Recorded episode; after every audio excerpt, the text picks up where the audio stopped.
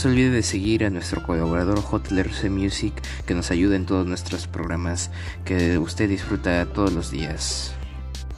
También no se olvide de seguir a nuestra página en Facebook Red Way Project. Dele like. Y también no se olvide que para nuestros queridos escucha, gracias por su sintonía y además informarles que ya se acerca nuestro episodio número 100 y también se acerca un especial 100 episodios, ya 100 episodios que ya seguimos con ustedes. Espérenlo. Way Project.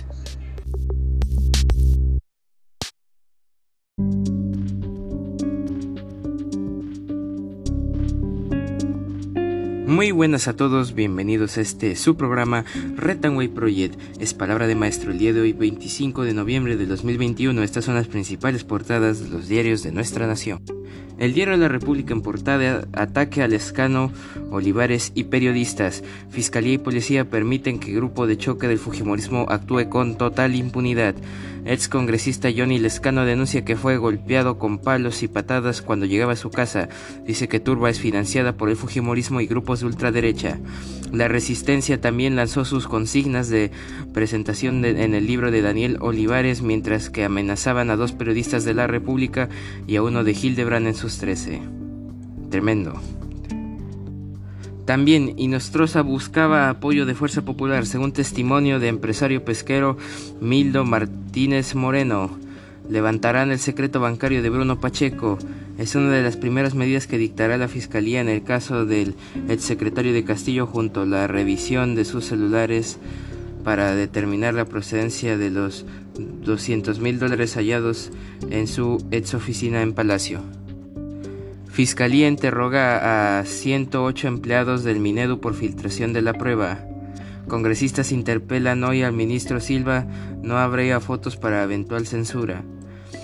Anfaseb le cierra las puertas a la congresista Chirinos por usar políticamente a su institución.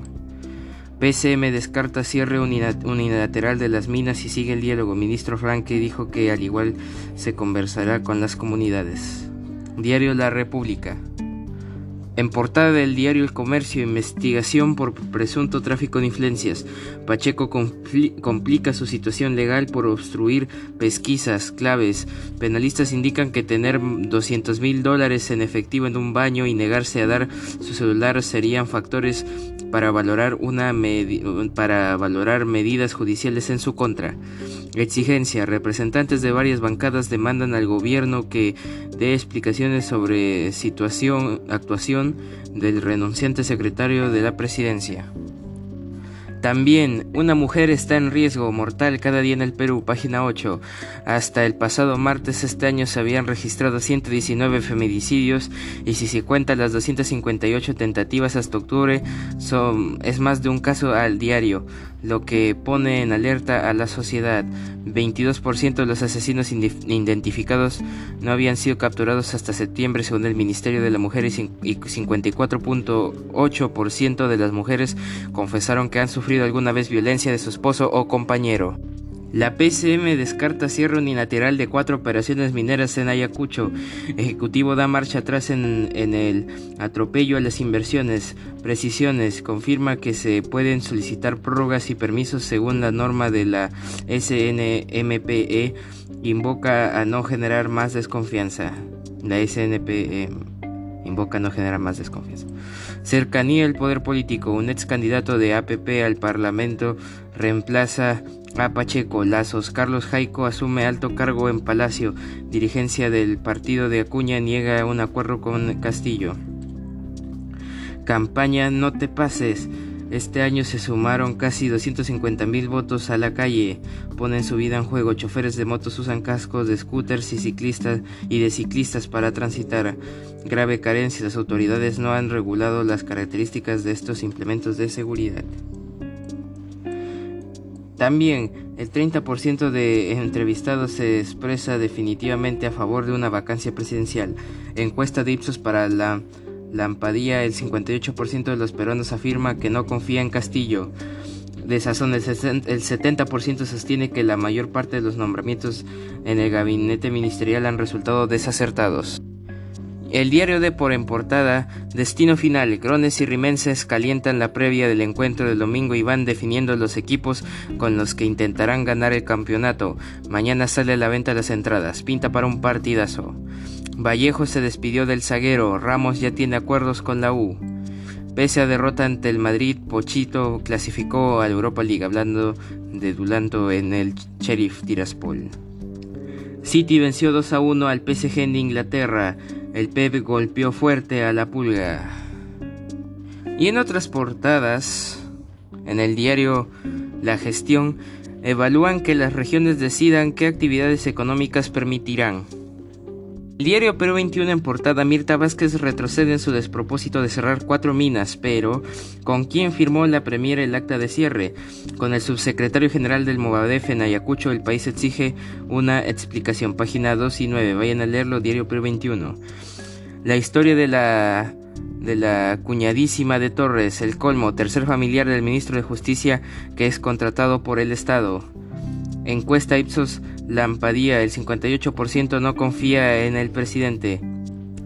Congresistas piden que, también se le investigue los dólares en el baño del Palacio jalan a Castillo. Diario Perú 21.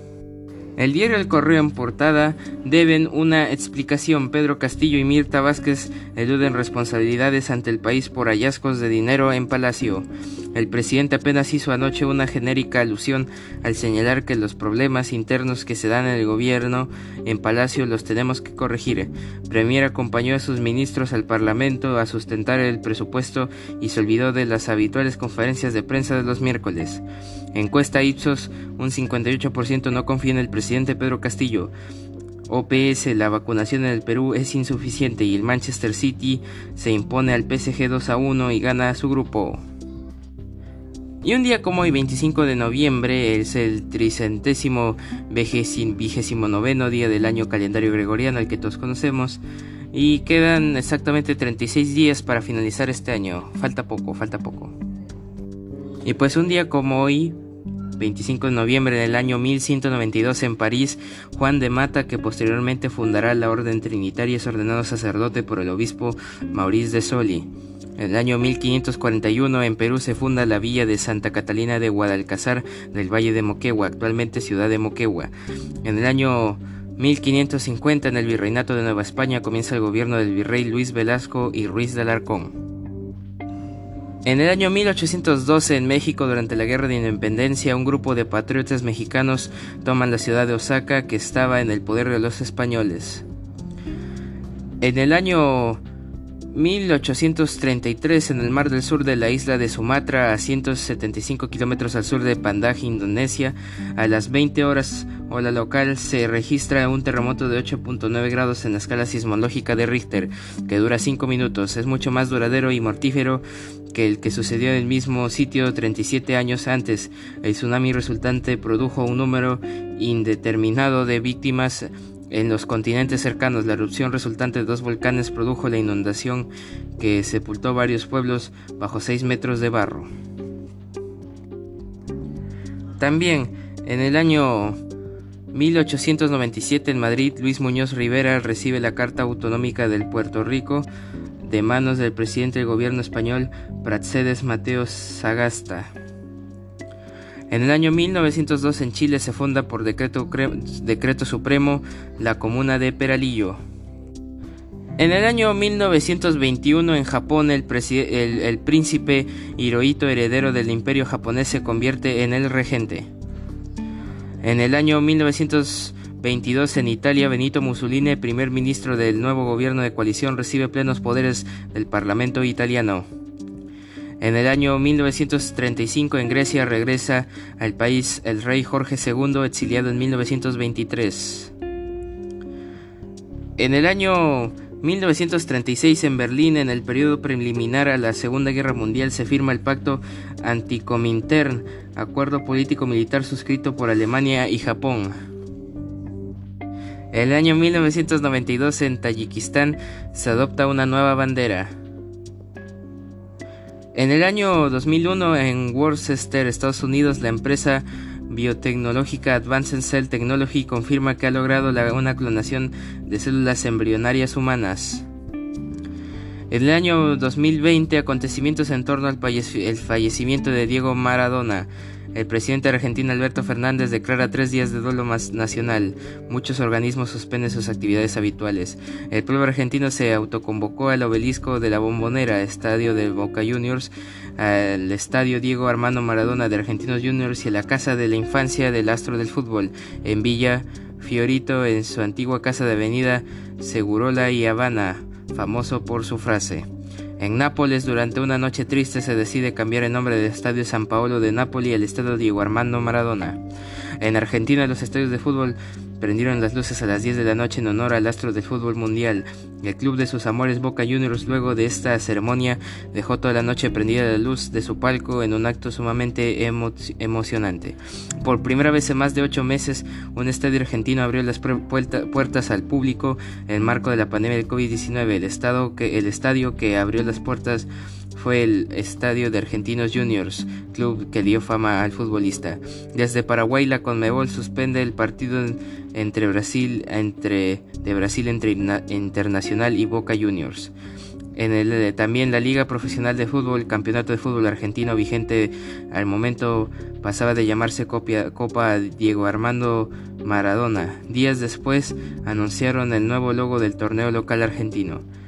En todos los deportes a nivel mundial sea competencia o entrenamiento, se solicitó un minuto de silencio por Diego Armando Maradona, un día como hoy, en 2020.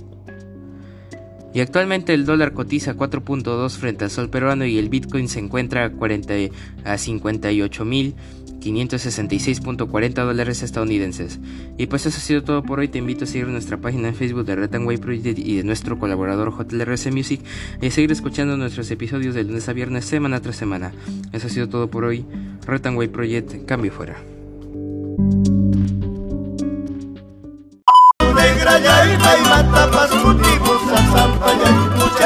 pudaira iku, negra yaica chuy pudaira iku.